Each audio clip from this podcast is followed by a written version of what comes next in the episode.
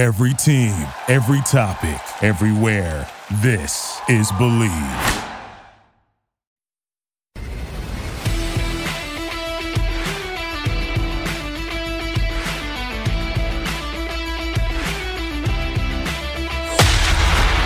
You're listening to the Hawg Talk Podcast, part of Believe Podcasts and the Buzz Radio Network. Former Arkansas Razorback baseball player Tyler Spoon. We have from ESPN's Around the Horn, highly questionable. Also a two-time Dan Le Batard Show Suey winner and the former heptathlete at Cornell, Sarah Spain. D1Baseball.com editor Aaron Fitz. And current Razorback freshman star Devo Davis. Mr. Ryan McGee. And we are happy to be joined by Martrell Spaight, a former guest of the show, Coach Mike Neighbors from the Arkansas women's basketball team. Former Razorback great and current SEC Network basketball analyst Pat the Shooter Bradley.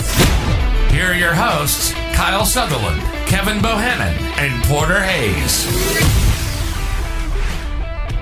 Welcome into episode 210 of the one and only Hawg Talk podcast, live from the Heineman Services Studios. I am Kyle Sutherland, and whether you are listening on 1067 The Buzz 2 or your favorite podcast forum, we appreciate you taking time to spend with us. If you are on one of the forums, hit that subscribe button if you have not already. And if you're on Apple Podcast, if you could please be so kind leave us a five star rating and a written review to help us get our name out there and reach more people. The show is brought to you, as always, by our friends at Bet Online. Whether live bets during games or futures for who you think will win the championship, Bet Online has all the latest odds, news, and information for all your betting needs. Visit betonline.ag on your desktop or mobile device to join and receive 50% on your first welcome bonus and start playing today. Bet Online, your online sportsbook experts. We got another great show lined up for you. It is officially football season. We have high school games for week zero, which nobody really still knows what that's about. I don't think. I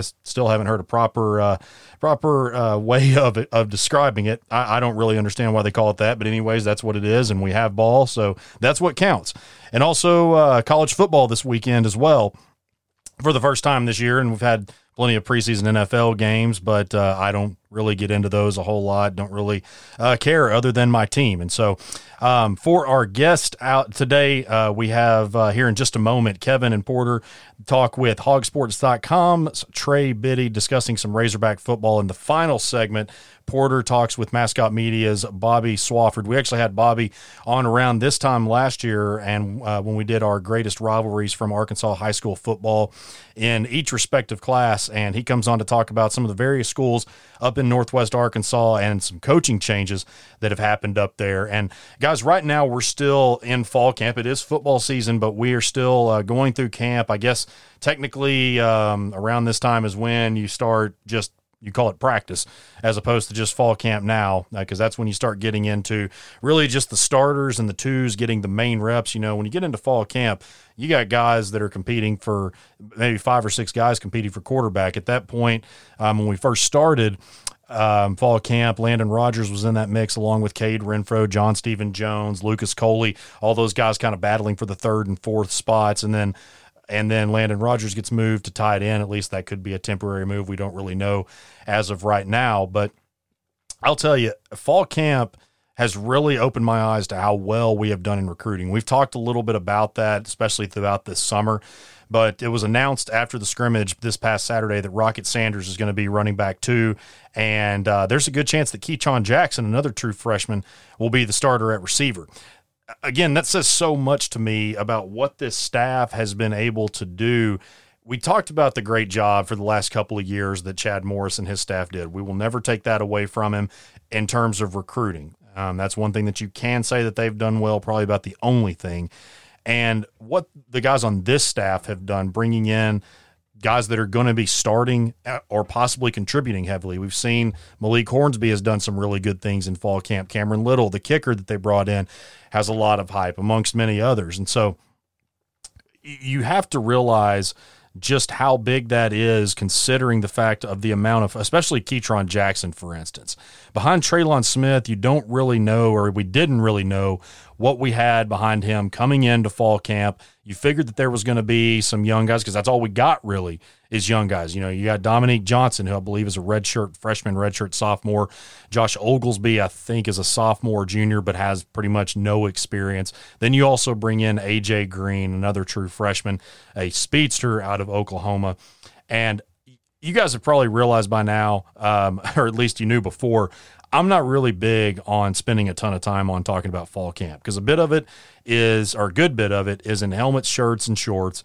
And if it's not that, the media is whether whether it's in shirt and shorts and helmets or in full pads, the media gets extremely limited uh, limited access. So we really don't know what goes on.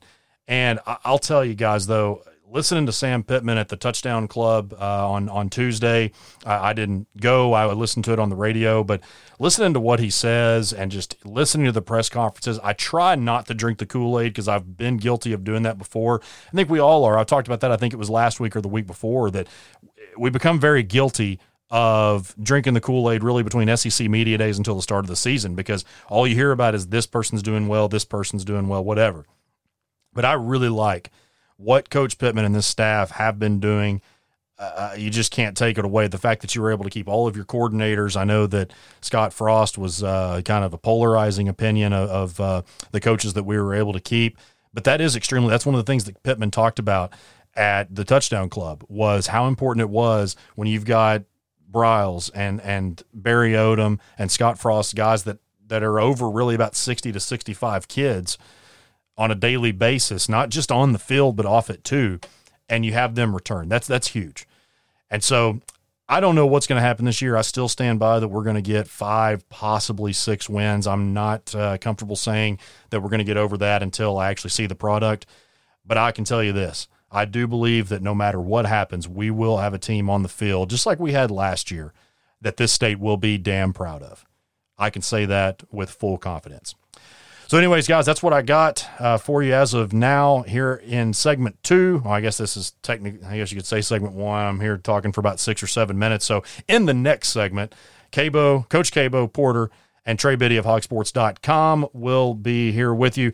Do not touch that dial. You are listening to the Hawg Talk podcast, part of Believe Podcast and the Buzz Radio Network. Located in Fayetteville, Rapology is your top spot for banners, signs, and wraps. From commercial fleet wraps, color changes, vinyl decals, and much more, they take care of you in a timely and professional manner. Call Rapology today at 479 368 6490. Again, that's 479 368 6490. Tackle your to do list without breaking your back or getting your hands dirty by calling Heinman Services. Located in Northwest Arkansas, Heinman Services is your premier company to get those projects done that you've been putting off. Whether small remodels, lawn care, carpentry, and much more, they take care of you in a timely manner with exceptional customer service.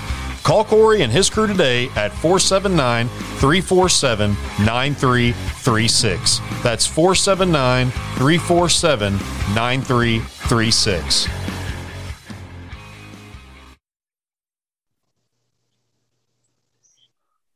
Welcome back to episode 210 of the Hawg Talk podcast. I'm Kevin Bohannon, uh, joined by my man Porter Hayes. I want to let you know that this segment is brought to you by betonline.ag.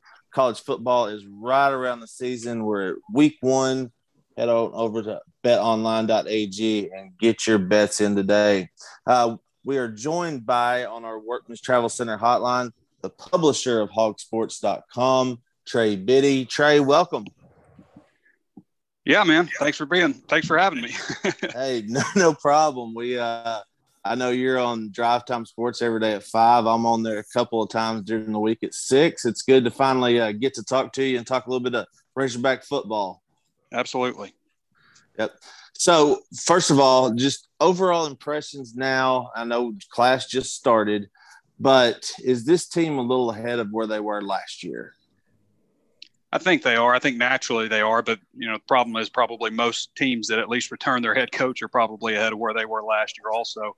But uh, you know, I think a lot of the stuff that Arkansas went through last year with having a new coach, new coordinators, all that stuff, and they were able to have meetings and things like that, but you know, virtually uh, for the most part, and you know, they were able to get back together later. But just like learning certain tendencies and stuff that you would develop in you know with having a spring and and you know certain things like that a lot of that they were learning throughout the season but I, my honest opinion, just my gut feel on how things are going, I think that there is, you know, a belief after the way last season went that, um, you know, hey, Coach Pittman's our coach. We want to follow him. There just seems to be a better vibe. And by that, I mean, like kind of behind the scenes, I don't hear as much trash like Good. I used to hear about so and so doesn't like so and so. You know, offense doesn't like defense. This coach doesn't like that coach. The old guys don't like the young guys. Um, you know, all of those things that you would hear behind the scenes, you just don't don't hear those anymore. I'm not saying that stuff doesn't exist on some level, but I definitely don't think it is rampant like it was, where it was just really eating the program from inside out. And so, uh, I think that's a big part of it: belief in your head coach, fighting for him. You know, I mean, I've, I've said this several times. I'm sure you probably heard uh, that Arkansas facing Western Kentucky or um, you know facing North Texas, Colorado State, none of those programs ever would have none of the no no player at any of those programs ever would have turned down an Arkansas offer to go to those schools.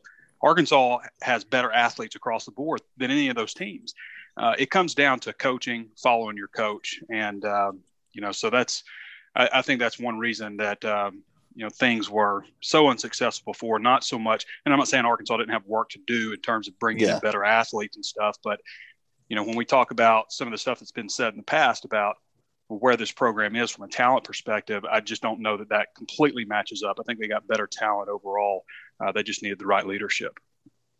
And Trey, just how important was it this year to get things back to normal, to get out of those Zoom meetings, breaking in a, a new quarterback like KJ? I know he had a couple of starts last year, but just how important was it? They didn't have the luxury of Felipe mm-hmm. Franks, you know, coming in. So how, how yeah. important was that to get them back to normal so he can get his feet wet? Well, I think you know if this were everything that happened last year was happening this year, and you're breaking in a, a you know a brand new starting quarterback, and Felipe was new, but he he'd been around the block in the SEC. Uh, I think that was a huge benefit for them, especially early on last season, uh, to have him available. But with KJ, uh, you know, being able to go through all this time. KJ has been brought along, you know, kind of at the right pace. A lot of a lot of parents of uh, of quarterback recruits will tell me, you know, they they always want the opportunity at least, you know, to see an opportunity to compete for a starting quarterback yeah. job and have three now, years now, to play. Now. Yeah. Yeah. Um, well, I mean, three years. I mean, obviously, yeah. yeah. everybody wants to come in as a freshman, but that's that's what you're at least looking for as a quarterback. And, and in my opinion, like that's probably the best way to bring you along you know you're able to put you know get some weight work um, you know add some weight uh, you know just get more comfortable in the offense all that stuff. Kj's done all those things. I has been with the same coach but he's taken that right progression. He's a sophomore now. He's physically developed. I mean some people say he may be a little too big. He still looks like he moves pretty good to me. Uh, but all of those things I think he's been brought along the right way. And then also having the opportunity to learn against, you know, under a quarterback that actually had some success and not guys that had just kind of failed one after another uh, but somebody's had success in Felipe Franks. I, I just think that a lot is set up for him to have success, and a lot of the success this team has is going to depend on KJ because he does return a good bit on the offensive line. He returns, I mean, basically every starter from last year. Uh, plus you know some guys that started games. Uh, I think that they'll probably be as an offensive line probably better than half to a little more than half of the teams uh, they face on the defensive front, um, and a lot of that's experience and and you know having Sam Pittman uh, as your head coach. Uh, I think you know he returned some talent at wide receiver, especially with Burks. Uh, you know, returns his uh, his running back. So a lot of pieces are in place for him, and I think the defense is going to be able to provide some decent support uh, you know, if the offense can score some points. I'm not saying it's going to be a great defense, but I think they have the capability to be, you know, middle of the pack at least, um, based on what they have returning. So all those pieces are in place for KJ to have some success. I think. And, if he's you, if he's good, if he's not good, then Arkansas is not going to be good. That's the bottom line. That's right. That, that's that was my next point I was going to get to is okay. So Malik Hornsby has fully in, entrenched himself in the number two spot. Uh, talk a little bit about what you've seen from him. I know it's been limited, just like everybody else, but what you've seen from him that has put him in that spot. Well, it's his athletic ability and his ceiling uh, more than anything. Ken Hatfield used to say, "Give me a quarterback that can run, I'll teach him how to throw." Uh, it's not the same now. You really do need to be able to throw, uh, but he has all the tools to be a good passer. He's got a live arm. Um, he's got, I mean, his mechanics are clean. He, he, he can be a good passer. Uh, it's just going to be more repetition. And I'm not saying he's a bad passer either, because I think once his legs come into play, uh, and he has, you know, defenses has to keep things really honest with him, then I think that he absolutely uh, has a chance to to open some things up as a passer. And you know, I'm not saying he's Nick Marshall, but that's kind of you know, in a way, I think he could be a better passer. But Nick Marshall could not run, uh, could not throw the ball. He was not a very good passer. Uh, it was actually a defensive back, I believe, in junior college. But he was yeah. so scary running the ball that he still threw for 2,500 yards uh, in all those rushing yards that he piled up, and so, because teams were so scared of him taking off. So I could see that kind of being a role. Um, and again, I'm not saying to that level. I'm not saying he's going to lead Arkansas to a national championship game, but uh, you know, I'm saying that he can be a guy that can come in, have packages. Um, and I thought Josh Pate, who does our late kick uh, podcast on 24/7 Sports, uh, made a great point about Arkansas, and it's that you know uh, he's not going to be a guy that comes in with these packages and just gets some, you know, garbage time or something. I, you know, I think he's right in saying that um, Malik could come in as part of the game plan at certain times to, you know, roll this package out there with him. And do you think that's kind of a gamble, you know, coming in as a coach new as Sam Pittman is a head coach to do that two quarterback system, or is it one of them situations where you just got to take the talent that you have and, and make a game plan around it? Well, I don't know if it. I w- I don't know if I would call it a two quarterback system by any stretch. I think KJ is the clear number one, um, but I think maybe a, like Matt Jones and Zach Clark. I would say that was a two quarterback system. Uh, yeah. I think it'll be more like um, you know somebody coming in in a wildcat type of situation here and there. And you know, it may not be something that we see a lot very early. Who knows how they, they would do it? I just think that the, I just think that we'll see it incorporated into the game plan. Probably not on a huge level, but on a level. What, one thing I've seen with Hornsby is, and just just video, I haven't seen live. He has a long windup. It seems like his release is really slow yeah. because he he brings it kind of like Tim Tebow used to do. Have Have you seen any indications they're working to shorten that up, or they're just letting him go at this point? Well, they could probably tighten up. I don't see any major flaws with his mechanics, though. Um, you know, some guys have a longer windup, I guess, and uh, yeah. some guys launch the ball. Some guys, you know, it's just uh, just a different approach. As long as you're not looping or, um, you know, you don't have a hitch and you're taking a lot off the, you know, what you have potential to do, um, you know, then I don't know that you you mess with it too terribly much. But uh, you know, KJ was a guy that they really had to work with his mechanics because he did have a hitch. Yeah. Um, and and was taking a lot of the velocity off the ball. So I, I, think it's just him getting more comfortable. There's all kinds of you know footwork, you know aspects that come into it too. I mean, it, it gets very technical. yeah. Oh yeah, I understand. I I coached quarterbacks in, in high school and even got to work under Coach Malzahn for a little bit and learned a ton back uh, as, as a GA. So it, it was one of those things where I wanted to see him live because everything looked really smooth and it was just like, okay, the ball's down there by his hip pad. I wonder what the rest of it looks like because it was a still shot. So mm-hmm. uh, let's talk about the freshman running back. I know AJ Green did not get to get out there in the scrimmage this past weekend. Rocket Sanders has, has become RB two at this point. Uh, how do you see that unfolding as we go along? I've always I, have compared Trelon Smith to Michael Smith, um, and that that's kind of been my comparison. I think he's a little bit better receiving back. But how do you think that the backfield shakes out after you know going into Rice and afterwards? Yeah, that's not a bad comparison for uh, for Trelon Smith. Uh, I had a, a, source told me at the game or at the scrimmage who watched it said he thinks that when everything's said and done, Raheem Sanders will end up getting the most carries out of anybody. Um, now that's without having seen AJ Green because he wasn't able to scrimmage either time. Uh, I think at some point we'll see AJ move into you know the top three running backs whenever he gets fully healthy and maybe gets his feet wet a little bit after a few games. But uh, it's Trelon and Raheem Sanders right now, one two, and you know Tr- Trelon. Trelon's a good running back. I mean, you, you don't run for 710 yards all SEC games, you know, on a whim. Um, so he, he's a good, capable running back. Uh, where he struggles a little bit is is just you know getting that extra yardage after contact. Uh, and it's because he's not a very big pack. And Arkansas ran into a lot of third long situations and stuff, you know, because they struggled in that area sometime. And, you know, sometimes it seemed like maybe a little feast or famine, but he is a good running back. Sanders has the ability to be a total package type of guy. We know he can catch the ball because he's a former wide receiver. Uh, he's big, 6'2, 228, and he's named Rocket. So he's, he's fast. It's either fast or, or super slow, and it's ironic, right? It's one of the two, but he's not slow. so, uh, yeah, I, th- I, think that he has a chance to be really good.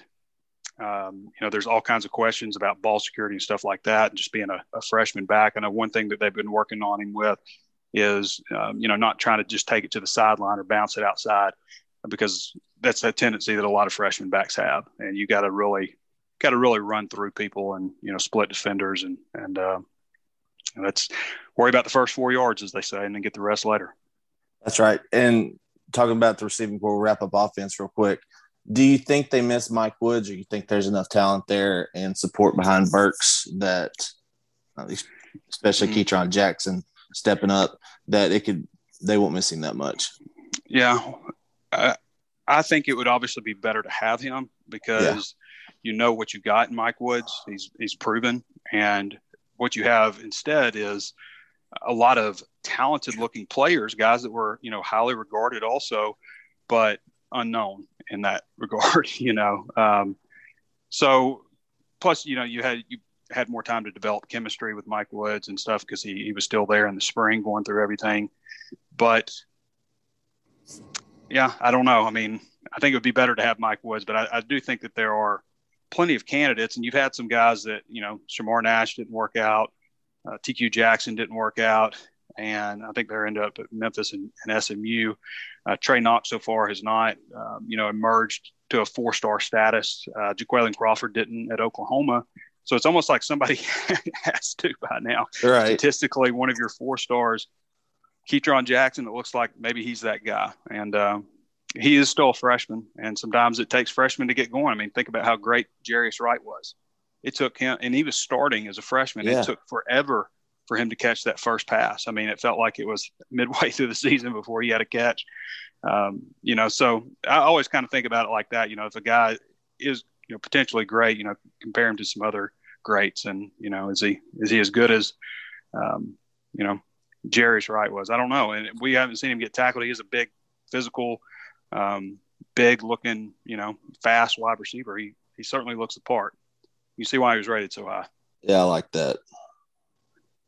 Yeah, I was talking about you know Knox, and it seems like you know last year after the season, you know he was primed for a comeback and was ready to you know make a name for himself this year. What what do you think's happened with him and and his career as a whole to not really fulfill that rating like you said? Yeah, it's very surprising right now. I mean, I don't know why Knox has not realized his uh, potential. I mean, he's not a pure burner, but he's not slow either. And he's easily 6'5, 218 pounds. Um, he fits every uh, just about everything that you would want. I've seen plenty of guys come through that are six five and and not uh, not fulfill uh, you know everything they thought. And maybe I don't know. I always kind of thought that you know the perfect wide receiver of a big wide receiver. Everybody talks about six five receivers and stuff, but like six three seems to be a you know a pretty good height for you know when you look at the best receivers in the NFL. You know the best guy. You know you'll see occasional six five six. Most of them like most of the studs it seems that are bigger wide receivers about six three. So I don't know. Maybe you get too long. I have no idea, but uh, yeah, he's uh, it seems like he should be coming a little stronger than he is right now when you look at him, especially physically. And you know he's a smart kid. I mean, you can you guys seen his interviews, you can tell he's smart. And um, yeah, I don't I don't know why he hasn't emerged, but Arkansas can sure use him. Well, really one, one, quick thing before we move on. Do you think anything of that has to do with the previous coaching? I mean, do you think that he just got beat down so much from that coaching staff that it, it's taken him longer to really get his confidence back? I mean, does that mm-hmm. have anything to do with it? I don't know. I mean, the, the first four games of his career, he was pretty solid, and then you know, the, the, every game after that was just you know very pedestrian. And we know last year he didn't really show up at all. I don't know. I don't know what the reason is. I mean, physically, the guy's got all the tools that he should have. I mean, and he's not. He's got you know good feet. He's got good size. I don't it doesn't make a whole lot of sense to me why he's not emerging more. And you know, maybe he will. Maybe maybe it'll be the surprise of the year. Who knows? It wouldn't. I mean, he's got all the tools. So I know it's, it's one of those things. It's a head scratcher, and we're going yeah. through it last year. You, know, the the ball that bounced off his helmet in the end zone. We're like, he's just not in it. You know, especially when you see a, a Davion Warren that's uh, stepped up and took that role away from him, basically because he said, "If you're not going to do it, this is my time to shine." And he did. I hope mm-hmm. he comes back healthy this year off the ACL. Uh, talking defense for just a minute. What's one thing, and you, you just said surprise, but what's one thing that's going to surprise people about the defense this year? Hmm. That's a tough question because they return so many players from. I know you, you, yeah, you, got seven, eight starters back. Um, yeah, I mean Hayden Henry. Hayden, yeah, Hayden Henry could surprise you. I mean, I, I, think a lot of people are surprised to hear that he's been running with the first team uh, pretty much since the spring. He's been with the first group, and that's you know he was injured in the spring or he was held back from contact, I should say. But when they were no contact, uh, he was always out with the first group. So, I mean, if he has a healthy season, then he could. You know, the trio of uh, of, of uh, defensive linemen, um, Dorian Gerald, he could surprise people. But it's it, that's a tough question because they return so many players. Jalen Catalon said, you know, he's the, well, he's the first AP All American preseason since Frank Ragnow in 2017. Mm-hmm. Um, you know, it, is the back four the secondary? Does this have a chance, especially with the athleticism? You got Bishop, Brown, Catalon, Blair, that they're deeper than what they have been. Does that have a chance to be a special unit? I think so. And I think one reason is because of the overlooked man. I mean, it seems like we always gloss over Greg Brooks, and uh, he's a he's a, a very underrated player. I, I, thought that he was not very good as a freshman. He was too light for that position. But that nickel spot is so difficult to play. It's uh, you have to be able to tackle because they're going to run at you. You're going to take on block, you know, block after block in the in the screen game. Uh, you have to be able to cover slot wide receivers who are generally, you know, super quick. And now here lately, there's this trend to get these big slot receivers in there. Like you got to cover Treylon Burks now all of a sudden. So you really have to be a jack of all trades to play that spot. And I think Brooks is is one of the more underrated players on the team, actually, for the way he played last year. And if he builds on that, then um, you know he could start being a guy that really gets a lot more mention. And then you know with this with the secondary, you right now you've really got probably I would say lately here Joe Foucha has has passed Simeon Blair, and it's Joe Foucha and Jalen Catalon uh, yeah. starting back there as the first two, but they go three safety look a lot, and then it would be Simeon Blair. And then, I mean, I don't know how you keep Myles Slusher off the field. I mean, that guy. Yeah, him too. He he is a really good looking player, and I think that also maybe he should get a look at run, returning kicks. But you know, he can play anywhere in the defensive backfield. I've I've mainly seen him just working at safety, but all they talk about is he can play nickel safety, corner, you know, wherever they want him to play. So uh, I would look for that, maybe to start seeing him incorporated in different roles there. Uh, I think it's a good sign that Ladarius Bishop has come on. He's pretty much gone wire to wire in camp as the starting left cornerback. Um, and then, of course, Montaric Brown is another guy that I think is really undervalued. Um, I think he has a chance to have a really good season too, and, and possibly, you know, start being talked about a little bit in the later rounds. Hmm. And what do you think they've really worked on and keyed in on the offseason? Really try to get those third down stops. That was really a big key to the second half of the season. They just the talent and and just couldn't mm-hmm. get off the field. And I know with this year they got a two deep, true two deep. So what have they really worked on to try to get you know the third down conversion stops? Well, I think you, you absolutely said it there, and they've they've focused a lot on that in, in practices, obviously, because that's been a big focal point. But uh, it's the off-season additions that they have done. I mean, first of all, you know, getting Hayden Henry back at linebacker that's key because they need a little luck there. They need to be they need to stay healthy there. If they'd lost Hayden Henry, then that would have been you know he's one of your top three guys. So uh, being strong up the middle right there. I mean, you've got Jalen Catalon as your middle safety, you know, Joe Foucha. you know, those, those are two pretty good safeties, especially Catalon. And you got Grant Morgan there in the middle and, you know, Hayden or Bumper. Um, and then getting a guy like John Ridgeway and getting Markell Utsey and, uh, you know, Trey Williams, those additions right there, I think are really, I mean, the defensive interior looked okay, but it wasn't like, feel really good about that. You feel good about the depth, and now you're talking about you know guys that you were thinking about may you know be starters, and Eric Gregory, who I think is is another you know underrated player. I'm not saying like he's fantastic, but I think he's um, he, I think he's a good player.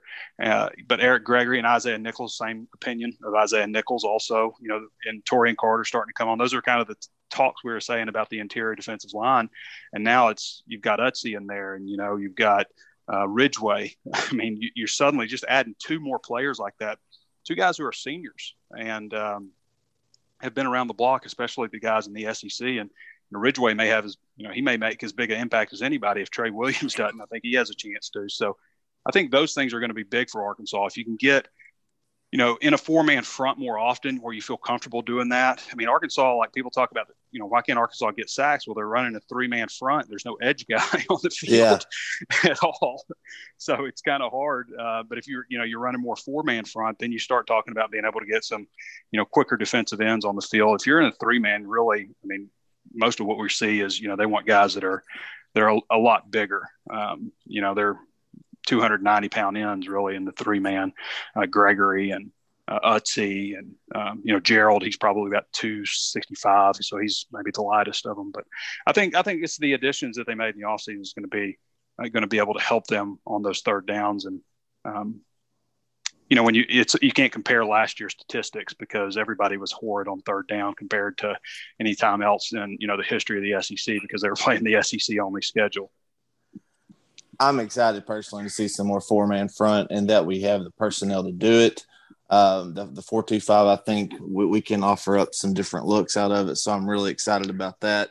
And uh, Trey, before we get out of here, I, I wanted to uh, to talk about your, your, your walk and talks after the game and mm-hmm. um, let, let you talk about that for a minute. I know you're excited to do it again this year, especially getting to, to be at Razorback Stadium again, you know, hopefully full house and uh, talk to us about that for a minute you know, it's always it's kind of nerve wracking in a way. I mean, because it's like I don't know what I'm going to talk about.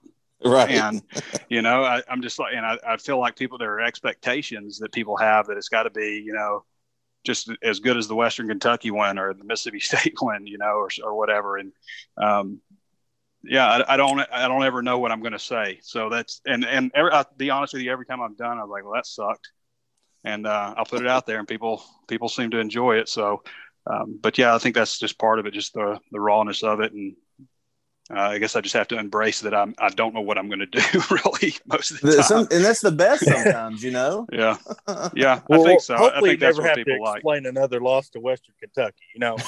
yeah, yeah, I hope so. Um, it is it is kind of funny that I mean it's not funny. I mean it's it's sad in a way, but uh, it seems like when I the more uh, ticked off I am, the uh, the more people that watch it. Porter, think think we lost Did Porter. I? Oh, I'm anyway. Good. Oh, you're here. Okay, I didn't know if you yeah. had one more question for Trey. No, I'm good. Okay. Well, Trey, hey man, thank you so much for coming on. We know you got a busy schedule uh, we'll we'll uh, try to catch up with you later on in the season. But thanks a lot. All right, guys. Thanks for having me. Have a good day, yes, sir. And Porter will be up next with Bobby Swofford. Make sure uh, you hit that subscribe button, and we will see you on the other side. Thanks. Woo pig. Located in Fayetteville, Rapology is your top spot for banners, signs, and wraps. From commercial fleet wraps, color changes, vinyl decals, and much more, they take care of you in a timely and professional manner. Call Rapology today at 479 368 6490. Again, that's 479 368 6490. Tackle your to do list without breaking your back or getting your hands dirty by calling Heinman Services. Located in Northwest Arkansas, Heinman Services is your premier company to get those projects done that you've been putting off. Whether small remodels, lawn care, carpentry, and much more, they take care of you in a timely manner with exceptional customer service. Call Corey and his crew today at 479 347 9336. That's 479 347 9336.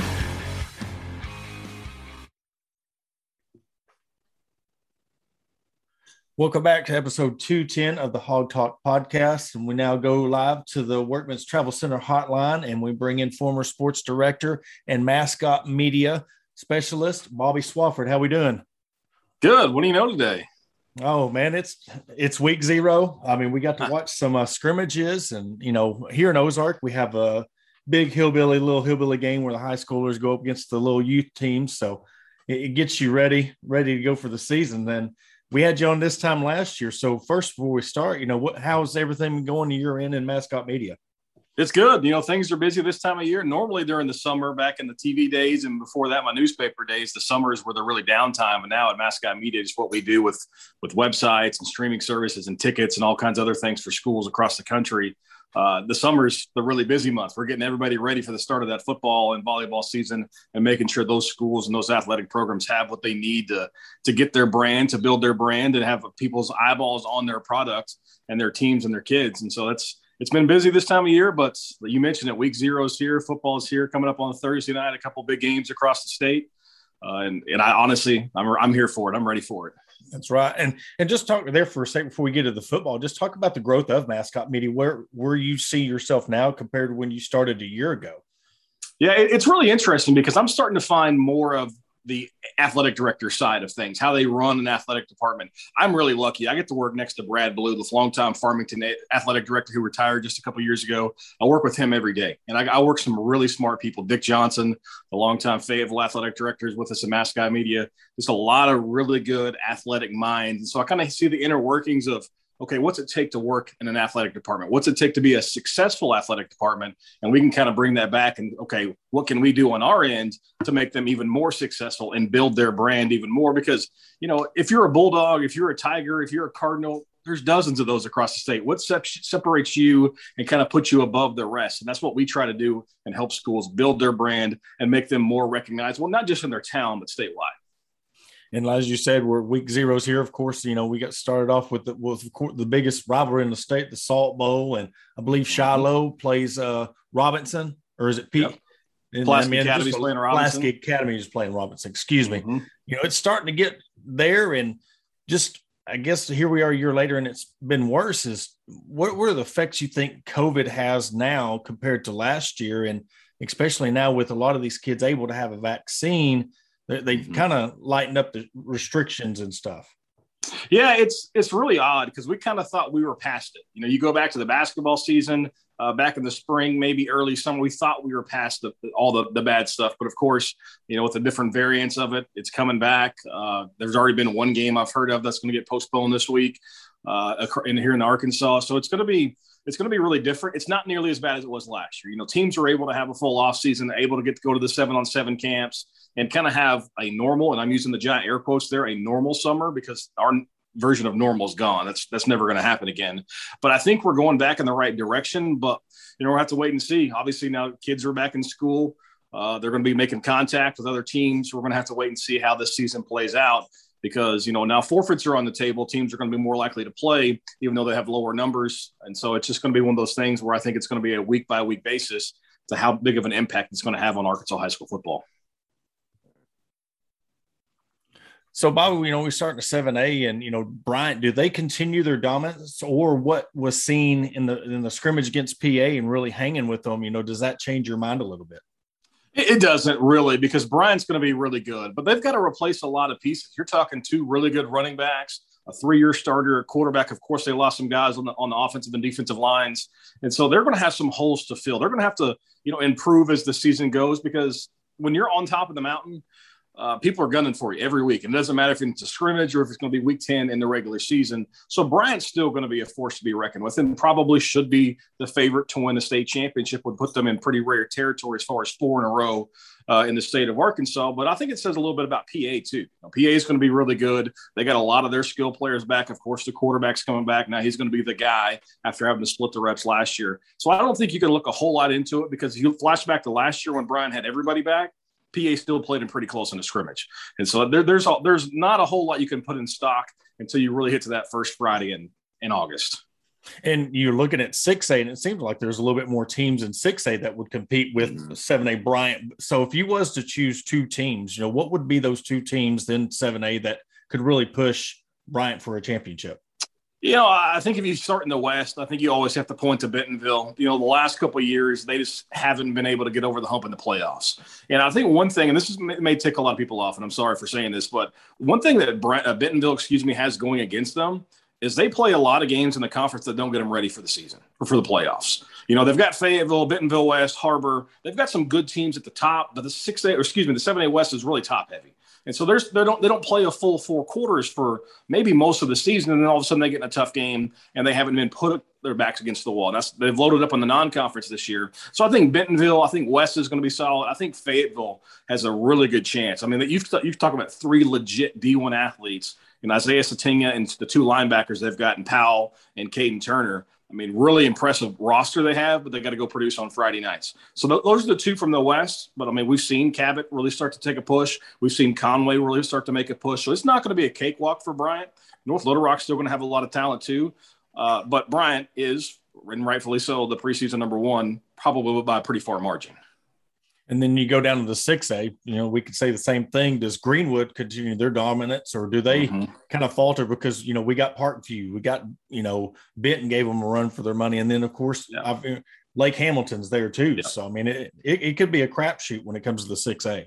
Yeah, you, you mentioned that the last team there, Lake Hamilton, that's going to be the team I think that has the best chance of knocking off Greenwood. They've got the two stud running backs, Miller and uh, number 25, Woodley, I believe was his name, uh, coming back, Tevin Woodley. I mean, we got those two guys coming back. I'm talking a force to be reckoned with. They gave Greenwood a nice run in the regular season, jumped out to a 10 0 lead in the state championship game, just couldn't handle the little adversity. Once Greenwood made their run, the Wolves get the response. You know, Parkview is going to be good. Benton's going to be good. I think you go one, two, three in the 6A West as far as state rankings.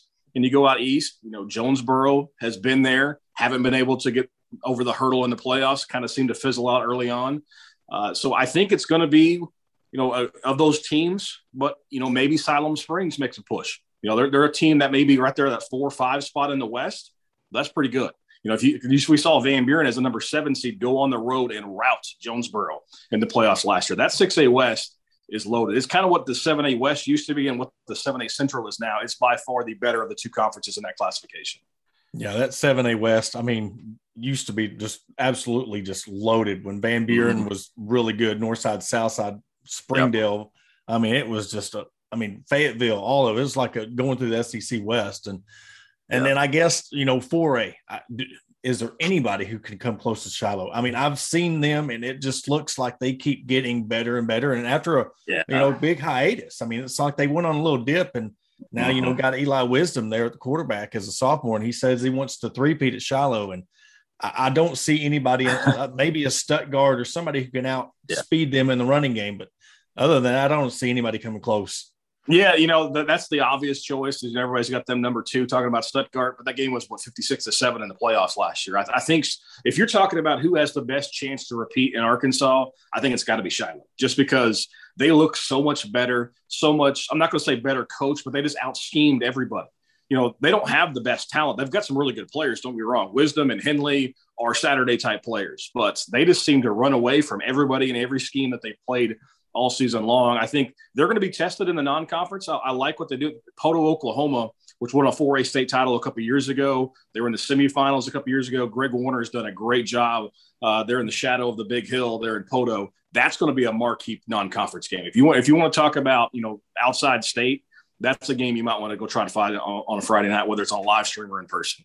Yeah, they played the past couple years, and it, that's turned mm-hmm. into a nice little rivalry because when you know Poteau won in 2019, I mean it, and po, or Shiloh starting on their rise. I mean it was it was a good mm-hmm. game and two storied programs because a lot of people in this area they, I mean that was you know the news channel down south. You know, yeah, they covered the Fort Smith, so we were kind of lucky we got to see Poteau and Roland, but the rest of the mm-hmm. state they don't know about those areas right there on the border. And, and then you move down to 3A and Harding Academy. I mean, do they? I mean, it's it's, it's like second verse, same as the first. They continue their dominance and who yeah. can kind of come up and does is this the year Des Arc kind of comes up and wins the 3A? Yeah, you know, it's going to be really interesting. You know, Harding Academy was so much better than everybody else last year, and it, it really snowballed uh, uh, in, in, the state finals, and it just got out of hand. They scored was it 70 points instead of state championship game record. Uh, you know, there's a couple teams that I think could really make a push, and one's going to sound really familiar, and that's Boonville you got a lot of experience coming back in at quarterback with the Ray kid. Uh, and they're going to play Dardanelle in the season opener. I think we're going to find out a lot about the Bearcats in week one or week zero, I should say. You know, if they can go beat uh, Dardanelle, a quality 4A opponent, I think Boonville's primed to make a pretty, pretty deep run. Now, whether they can, you know, counteract Harding Academy's attack, we'll have to wait and see. But, you know, 3A is usually pretty deep as far as a number of teams who could win it. Uh, but I think you got to point to those two as the ones who might be the quote unquote favorites to win it. Yeah, and then you know after Dardanelle, they come. You know they got to play my hillbillies. So you know, that's right. this year, and that's one of one of the biggest rivalries that's kind of almost forgotten about because Boonville's mm-hmm. been bouncing between four A and three A, and but we still look at it as a, a big rivalry. And then I think they either play Clarksville or Charleston, and so it's mm-hmm. like they mm-hmm. got that big gauntlet. And then the Boonville Paris game. I mean, that was a rivalry yeah. back in the '80s, and that they just stopped playing. So and then 2A, I mean, that's, I think, the most competitive league. I think when it goes to competitive, you got Junction City, of course, but, you know, you got so many other teams that can just come up and, and take that crown. Yeah. I mean, you've got to look at Des Arc, who was in the finals last year. Uh, one team, I think you just, just because of who they have on their roster now is Clarendon. You're talking about two Arkansas Razorback commits on a 2A team. And so, can they get those guys the football? Can they make the stops they want defensively? And how about those two teams? That's who Barton opens their season with. Those game, two games, one and two. So, welcome to, to the big time football. Spencer Adams, one of my really good friends who took the job down there with the Bears. But you know, it's you look at those squads, and then again, it's you know depth. I mean, Junction City, you mentioned it. You know, who can make that next push? You know, a couple years ago, we saw Bigelow kind of come out of nowhere and make a run in the playoffs. Who's that going to be in two? And I want to move now to the 3A. And of course, you know, last year Harding Academy run away with it and they might do the same again. But who, who do you think are some teams that could really kind of step up and, and take the challenge from Harding Academy? You know, there's going to be one team that may not surprise you. It's a name you hear a lot. That's Boonville you know, the Bearcats uh, have a stud at quarterback. And stop me if you've heard this one before. His last name is Ray. Uh, they kind of seem to come along every now and then. So uh, you, you, look at them, a preseason top five team, a, a, team that's built to win in November and December. Just the way they they run the football. Obviously, they won a state championship just a few years ago in their route of Osceola. Uh, you start with them. Uh, if you want to stay in that same part of the state, Paris uh, is expected to be uh, really good this year. Made a really good head coach and hire, and, and, Jeff Weaver, and then the resume that he brings over from Russellville and all the way back to his days at Mena and Little Rock Christian. Uh, you know, Hoxie's got a lot to replace, but they're still going to be a quality program. You know, 3A is generally the deepest class. You probably, you know, six to eight legitimate state title contenders every given season. Now, of course, the cream's going to rise to the top eventually once we get to playoff football, but you know, you start with those two, Harding Academy, Boonville, and, and you start to work your way out. And that's a pretty, pretty deep uh, pool of title contenders. And then finally with the 2A, you know, the smallest classification in the state, but again, like the 3A, it's, it's very deep and there's a lot of teams that, you know, not a lot of parity. So, you know, with, with 2A, who do you see coming out of that group and, and contending for the state championship? You know, without as much talent as Des Arc has coming back, they were in the finals last year uh, really in that second half started to kind of establish some things. You know, if they had that football game over, they might change how they attacked uh, Fordyce in that championship game. But, you know, you obviously can't take it back. But, you know, they, they played really well. I think you start there. Of course, you got to say Junction City every year. But one team to really pay attention to is going to be Clarendon. You're talking about a team with two SEC players on their roster with the tight end and the wide receiver McAdoo. I'm talking, you've got to find different ways to get themselves the football. Courtney being the tight end. Uh, I mean, so if you can get those guys the ball, you're going to win more times than not in two-way football on Friday night. And so now, can they make the plays defensively to give themselves a chance to win. You know, so I think if you look at that group at Clarendon, they're going to be a team that wins 8, 9, 10, 11 games, but can they win the big ones, you know, when their backs against the wall and have a little adversity come November? And to finally close this out, it's kind of a popular question. And even in my playing days back in the early 2000s or late 90s, early 2000s, it was the private school versus the public schools. And mm-hmm. now we're really going to start seeing, which I think is good – for the changes, it's not going to affect all the private schools. It's just going to f- affect the select few where everybody seems to go winning, you know, produces champions, and that's where all the. So, what do you? How do you think that's going to change the landscape of you know the private school versus the public school a, as a whole? I think it's going to change it a lot, but I think it's also going to change it for the good. So let's start on the, the bottom end of that.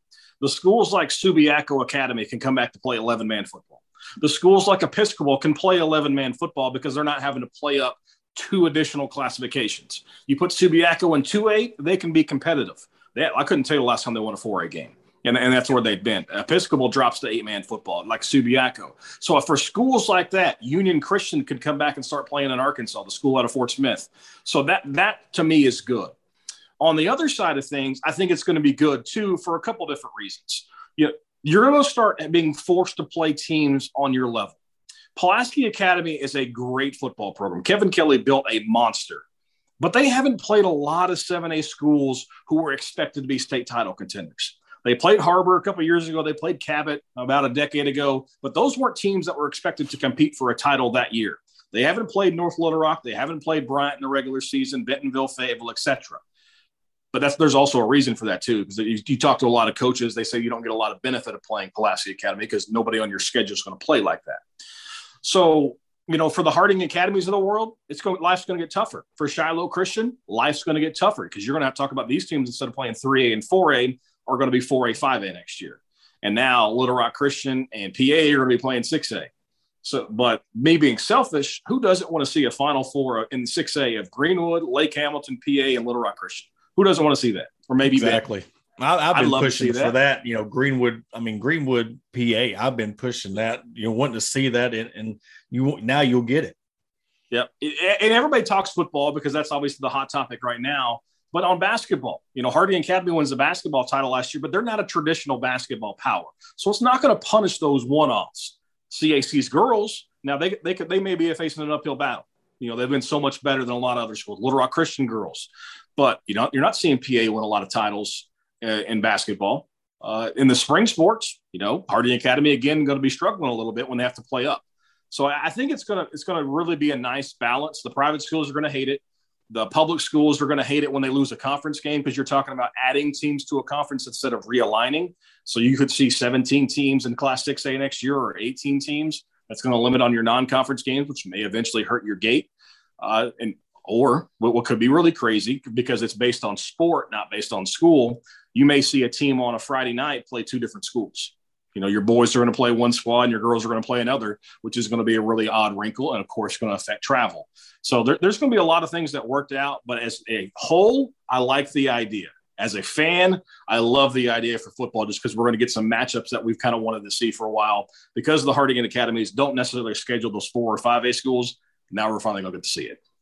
Yeah, and I think everybody's mainly focused on football, like you said, but and, and in basketball, like uh, Ozark, they play a mixture of 4A, 5A mm-hmm. anyway. So it's almost like they're going to be used to it more opposed to, you know, football and, and the other sports. So I, I think it's going to be good. It's going to be a change. And I know that you're going to have people on both sides of the fence on it. But, you know, when we look at it and when it comes to playoff football, when it's going to matter the most, you're going to get the best teams in each classification, and it's going to make some for some really good playoff football. Other than somebody a, a, five seed going to the one seed and losing seventy to nothing, it's it's going to right. make more games early on that can be really competitive.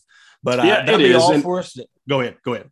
Yeah, and I, I, think one thing, this you know, maybe once we get this leveled out, maybe we can go back to that 32 team classification because we're going to get some better teams near the bottom uh, and start maybe start to even this thing out because let's be real when you know 12 of your top 16 teams in your classification are going to the playoffs that's too many it waters down your playoff system 7a and 6a is what i'm talking about so maybe this comes brings it back This puts a little more things in perspective and we can get back to that that traditional 32 team classification where only 16 make the playoffs well, Bobby, you know, we're here. It's time to play ball. Talking season's over, and I really appreciate you coming on with us tonight. And and good luck to you in your future with you know Mascot Media, and hopefully you can get every school in the state to jump aboard and get them some posters and cards and some tickets.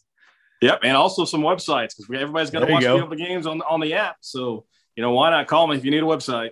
Yeah, and let us know where where can they find you. You know, of course you're on you're on Twitter, but where's your mm-hmm. website? Mm-hmm. You know, just plug yourself yeah, mascotmedia.net is the, is the one that's going to, you know, kind of find out what we do. If you need to find me on Twitter at Bobby Swofford, I'm probably the most active there. I've kind of been on laying low the last year or so, but I think it's about time to turn my Twitter game back up uh, a little bit. But, you know, I think a lot of people may not know our products, but they've seen them before. Because if you go to Conway, if you go to Cabot, Fayetteville, Bentonville, any of those websites, North Little Rock, those are our websites. I mean, that, that's what we do. If you, if you find their app online, those are our apps. And so, I mean, that's kind of who we work with. We, I think we have 1,100 partners across the country, but we're based in Fayetteville. I mean, this is an Arkansas-based company It's been around for 30 years. A lot of people may not recognize Mascot Media, but they're going to recognize Five Star Sports, and that's what this company is. That's what we started as. And so, you know, we're just out there trying to make schools better themselves, better their brands, and you know, we're just doing it one school at a time. That's right. Well, if there's anything we can ever do to help you out and plug it and, and, and spread the word and get some more schools on board, we'll be more than happy to. Hey, well, I appreciate you. I appreciate everything you're doing. Hey, thank you. And, and that will do it for episode 210 of the Hog, Pod, Hawg Talk podcast presented to you by Bet Online. Go Hogs.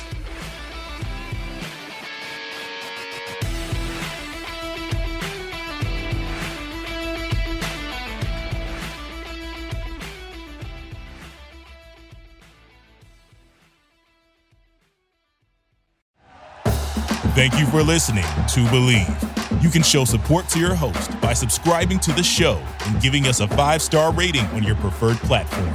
Check us out at Bleav.com and search for B L E A V on YouTube.